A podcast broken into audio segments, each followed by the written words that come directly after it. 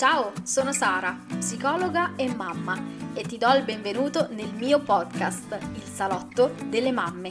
Uno spazio virtuale in cui condividerò con te storie, riflessioni e strategie per vivere una maternità più consapevole e felice, a piccoli passi, giorno dopo giorno. Ciao, benvenuta o bentornata nel salotto delle mamme. Che bello essere di nuovo qui dopo quasi un mese e mezzo circa di assenza. Sono davvero, ma davvero emozionata perché mi è mancato moltissimo chiacchierare qui con voi, stare qui con voi. Mi è mancato questo spazio virtuale intimo eh, che mi Mm, mi piace tantissimo perché mi sento più vicina a voi, mi sembra quasi di bere un caffè in vostra compagnia e amo, amo letteralmente questo luogo così intimo, quindi spero di eh, non dovermi mai più assentare eh, da questo spazio anche se tornerò eh, in modo saltuario rispetto all'edizione precedente eh, che mi vedeva presente qui con una rubrica eh, settimanale eh, per questo periodo estivo ehm, se mi segui su Instagram sai che sono coinvolta in un progetto molto importante che richiederà moltissime eh, delle mie energie, se non tutte praticamente, quindi quest'anno ciao ciao ferie, ma ehm, sarà un progetto veramente bello di cui non vedo l'ora di parlarvene, ma non è ancora questo il momento. Però ci tenevo particolarmente a ritornare qui, anche se in modo saltuario. Ci saranno due episodi al mese, almeno per tutto il periodo estivo, poi valuterò eventualmente come proseguire, ma al momento appunto ci saranno due episodi al mese in cui eh, cercheremo di allargare anche le tematiche da affrontare eh, puntando il focus non solo sulla maternità ma proprio sulla genitorialità a 360 gradi e ancora di più eh, puntando un ulteriore focus sullo sviluppo dei nostri bambini. Bando alle ciance, partiamo subito perché il tema è caldo e scottante e siamo entrati da ieri in estate e quando si è genitori di un duenne in particolar modo, generalmente si associa l'estate allo spannolinamento, vero? Lo so, lo so e ti vedo già lì magari alle prese con questo spannolinamento ricco di mille dubbi, domande, perplessità eh, ansie generalizzate perché comunque diciamoci la verità, quando siamo in procinto di togliere il pannolino, l'ansia diventa veramente un, una nostra compagna e non alleata, ahimè.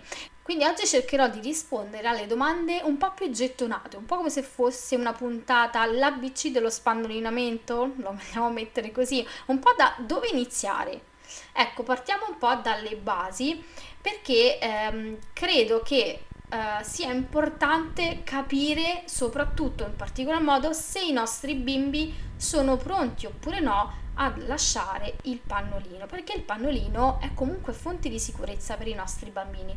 Quindi è importante avviare questo processo che poi è eh, avviene in modo naturale quando il bambino è pronto ehm, affinché tutto possa svolgersi nel migliore dei modi e serenamente per tutti quanti. In quanto comunque eh, si tratta di non solo lasciare il pannolino, quindi togliere il pannolino, ma si tratta proprio di un viaggio, un nuovo viaggio verso l'autonomia del nostro bambino, un po' come eh, quando togliamo il ciuccio oppure quando eh, iniziano a camminare oppure eh, quando iniziano a introdurre ehm, gli alimenti solidi. Quindi ogni tappa dello sviluppo dei nostri figli diventa eh, a volte fonte di eh, enorme stress, ma se riusciamo a viverlo serenamente e non come un uh, momento di uh, esame uh, in cui dobbiamo dimostrare che i nostri figli sono in grado di,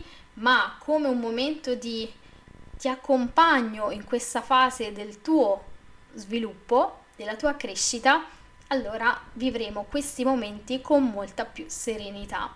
Vi capisco perché anch'io con il mio primo figlio Pietro ero letteralmente impanicata per quanto riguarda il, lo spannolinamento.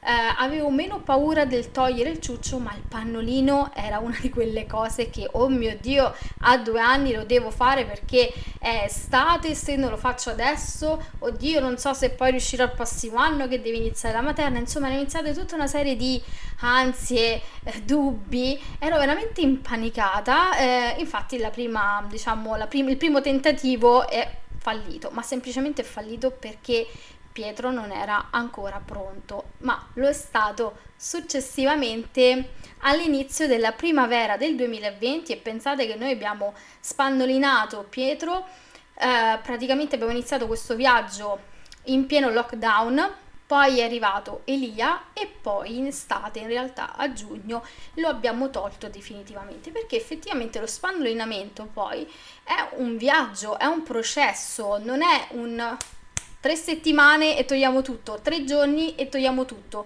Quando ciò accade è perché con molta probabilità o è il bambino stesso che si toglie il pannolino, ce lo dà in mano e ci dice ok da oggi basta, voglio le mutandine e quindi è pronto, oppure siamo noi che magari per paura di, magari nostro figlio o figlia in realtà sono prontissimi, ma noi ancora tenteniamo o perché magari non siamo in estate, perché siamo ancora, eh, c'è quel falso mito che ruota attorno allo spannolinamento che deve essere fatto solo esclusivamente in estate, ma vedremo che appunto non è così, è solo per una questione di comunque comodità, abbiamo meno vestiti, siamo molto più leggeri, magari mh, mm, si va appunto al mare, quindi o in piscina, quindi siamo un po' più eh, liberi, ecco, magari da pantaloni e vestiti e quant'altro. Ma lo spannolinamento può essere effettuato tranquillamente anche in pieno inverno. L'importante però è osservare i nostri figli e capire se sono pronti oppure no. Perciò partiamo proprio dalle basi, dalla domanda più gettonata. Eh, quando togliere il pannolino? Come faccio io a capire se il mio bambino è pronto oppure no? Beh, voglio raccontarvi un po' la storia di questo pannolino che appunto era un panno di lino nei tempi eh, antichi e in realtà mh, il fatto di togliere, quindi il, la leggenda eh, sociale del togliere il pannolino al bambino attorno ai due anni in realtà ha delle origini storiche molto molto antiche, perché pensate che attorno al 1900 si consigliava di togliere il pannolino ai bambini prima dei 12 mesi. Pensate che il caro Freud, il nostro caro papà Freud, ehm, disse che se un adulto non riusciva a togliere appunto questo pannolino significava che non era in grado di farsi ascoltare dal proprio figlio e che questo bambino era disobbediente. Perciò i bambini eh, dovevano essere spannolinati, venivano proprio obbligati a togliere il pannolino, altrimenti sarebbero stati dei bambini maleducati. Pensate che usavano proprio delle tecniche veramente eh, aggressive, forti, che adesso solo a pensarci insomma ci sentiamo veramente male. Eh, usavano il clistere per stimolare il bambino a fare la cacca perché la doveva fare quando lo voleva l'adulto, quando lo diceva l'adulto. E questo però è un modus operandi che va avanti fino a quando poi altri me- medici si resero conto che questo modo così aggressivo era veramente non solo aggressivo ma era proprio irrispettoso nei confronti del bambino e non andava bene chiaramente e questo poi ha portato mh, sempre in più in là poi l'età dei bambini per arrivare fino ai due anni. Ma questo storicamente comunque era più semplice da attuare in quanto il pannolino era appunto un panno di lino che permetteva al bambino stesso di poter sentire quando si bagnava. Oggigiorno questo diventa un pochettino più difficile, a meno che voi non usiate i pannolini lavabili, quindi questo riconoscimento oggi per i nostri bimbi diventa un po' più mm, difficile in quanto i pannolini sono molto più assorbenti tanto che pediatri e psicologi oggi eh, siamo giunti a indicare una fascia di età dello spandolinamento tra i 2 e i 4 anni, in quanto appunto non è un,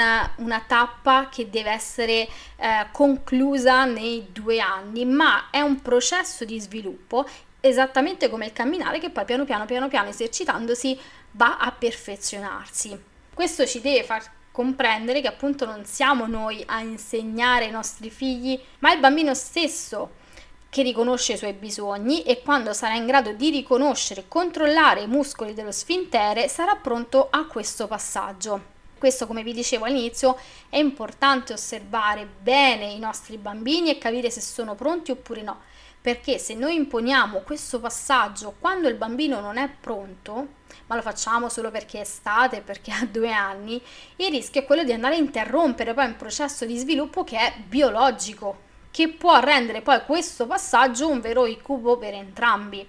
Quindi partiamo un attimino dalle basi, e questo è un po' l'intento dell'episodio di oggi, eh, proprio per andare a approfondire quelle domande un po' più gettonate e basilari che riguardano lo spannolinamento. Credo che sia importante però eh, definire quali sono i passaggi fondamentali che devono avvenire prima di avviare lo spannolinamento. Allora, il primo è il bambino inizia a riconoscere che la vescica è piena, e quando lo riconosce comprende che può stringere e non fare la pipì. E terzo, la terza fase, il bambino che riconosce che riesce a stringere e allontanarsi per brevi distanze e poi il bambino che riesce a trattenere. Questi diciamo sono i quattro passaggi che sono fondamentali per poi avviare uno spannolinamento. Perciò comprendiamo bene che non è un processo unico, per questo a volte può capitare che si inizia lo spannolinamento, va tutto bene per una settimana e poi puff, sembra tornare indietro. Eh, in un momento di gioco magari se la fa addosso oppure stiamo fuori per troppo tempo eh, da casa e se la fa addosso pensiamo che lo abbia fatta apposta. In realtà significa che magari uno di questi quattro processi non sono ancora maturi. Il bambino è capace, è un passaggio che lui fa da solo se lo lasciamo fare, cioè se lo lasciamo anche ascoltare il proprio corpo. È meno faticoso e stressante se rispettiamo i suoi tempi e abbiamo fiducia in loro. Quindi, come faccio a capire se il mio bambino o la mia bambina è pronto pronta oppure no? I primi segnali che mi dicono che è pronto ad approcciare al vasino, che non significa togliere il pannolino, è quando inizia ad avvisarmi che il pannolino è sporco Molto spesso può capitare anche attorno ai 16-18 mesi, mentre per altri bimbi potrebbe eh, arrivare eh, attorno ai 24 mesi, se non anche qualche mese in più. In questo caso è possibile rinforzare il suo comportamento dicendo che effettivamente è bagnato oppure che è sporco di cacca. Il bambino in questa fase inizia quindi a guardare anche verso il pannolino quando fa la pipì o per la cacca desidera avere un po' più di intimità, quindi inizia a mettersi negli angoletti o si nasconde o si accovaccia. In questo momento io genitore, io adulto, osservo e quando noto questi aspetti, una volta che il bambino torna alla normalità, insomma vediamo che la faccia torna alla normalità oppure torna alla sua attività, posso dirgli hai fatto la pipì o la cacca?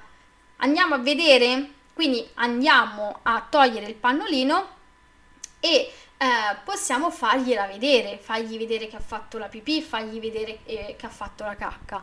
In un secondo momento posso anche dirgli che quando se la sente potrà usare il vasino riduttore per fare i suoi bisogni. Questo lo aiuterà poi a prendere consapevolezza e a riconoscere i propri bisogni e dove può farli. Quindi eventualmente in questa fase qui possiamo anche munirci di un vasino o di un riduttore, adesso vedremo in base all'età, eh, per iniziare a promuovere l'uso del vasino o del riduttore, che però, ripeto, non significa togliamo il pannolino.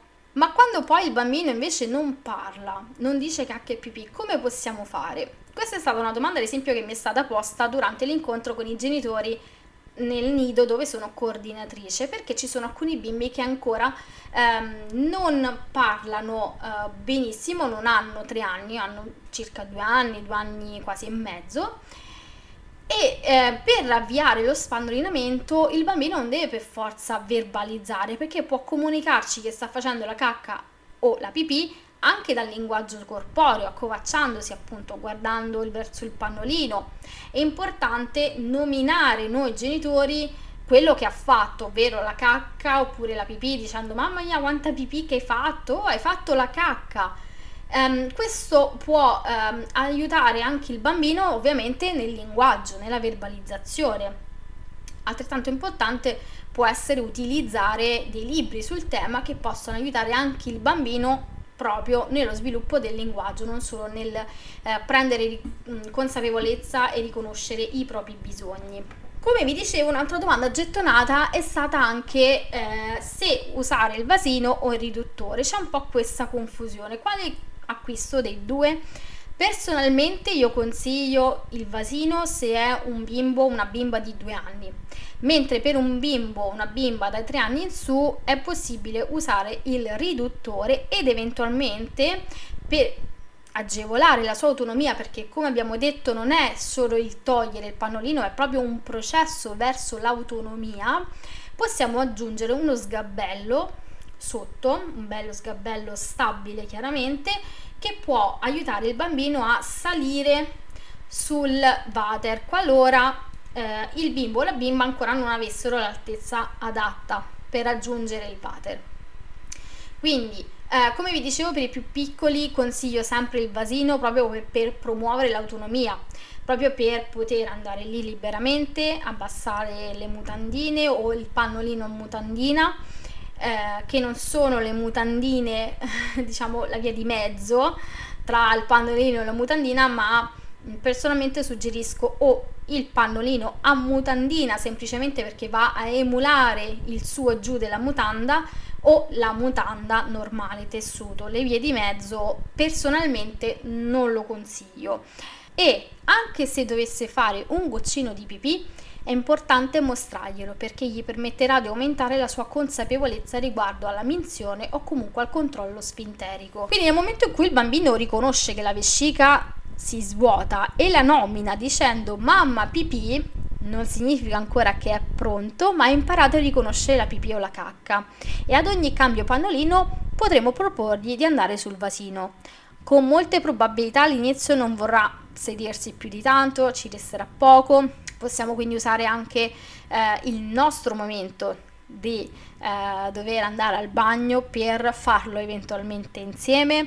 Quindi anche qui usiamo il modellamento oppure possiamo eventualmente invogliarlo a restare un pochino di più utilizzando dei libricini o dei stickers ma l'importante è anche non forzare la mano perché insomma noi vogliamo promuovere l'approccio al vasino ma non dobbiamo costringerlo appunto ritornando indietro nel tempo.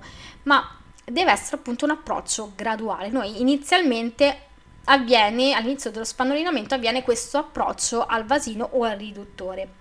Per quanto riguarda la cacca, è possibile approcciarsi al vasino se riuscite ad anticipare il momento in cui sembra che stia per fare la cacca, oppure se il nostro bimbo o la nostra bimba ci iniziano ad avvisare che devono fare la cacca o la pipì. Quindi possiamo proporgli poi di farla direttamente nel vasino. Altrettanto importante, una volta che hanno fatto la cacca o e o la pipì nel vasino, eh, facciamogliela vedere e facciamogli vedere anche quando sciacquiamo il vasino.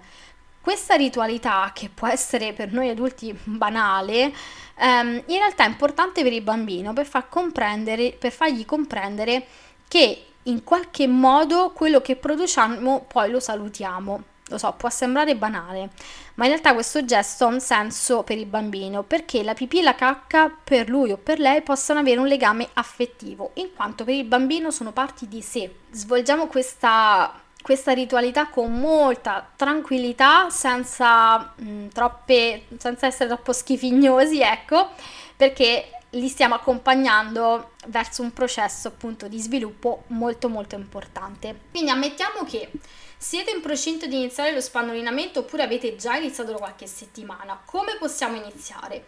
Il mio suggerimento è quello di togliere il pannolino per un'ora o due al massimo al mattino. Piano piano, piano piano poi è possibile togliere il pannolino per un tot di ore maggiori ma il mio suggerimento è sempre quello di tenerlo ancora per il pisolino pomeridiano e per la notte. Se accadono degli incidenti, cosa fare? Ecco, gli incidenti veramente ci mettono a dura prova.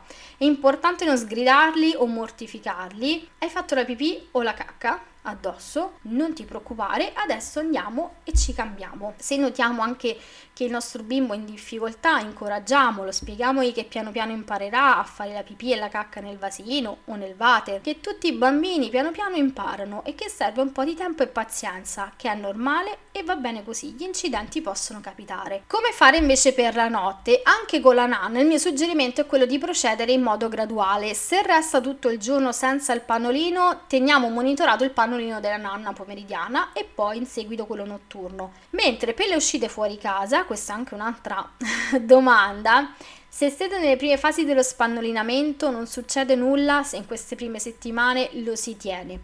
Eh, non va in confusione, anche questo vale per la notte, i bimbi non vanno in confusione, gli spieghiamo perché teniamo ancora il pannolino per la nanna, gli spieghiamo perché eh, prima eh, di uscire per andare a fare magari la spesa oppure per andare a trovare i nonni, magari per quel tratto lì di macchina mettiamo il pannolino, mentre poi quando rientreremo a casa lo andremo a togliere. Anche qui andiamo step by step.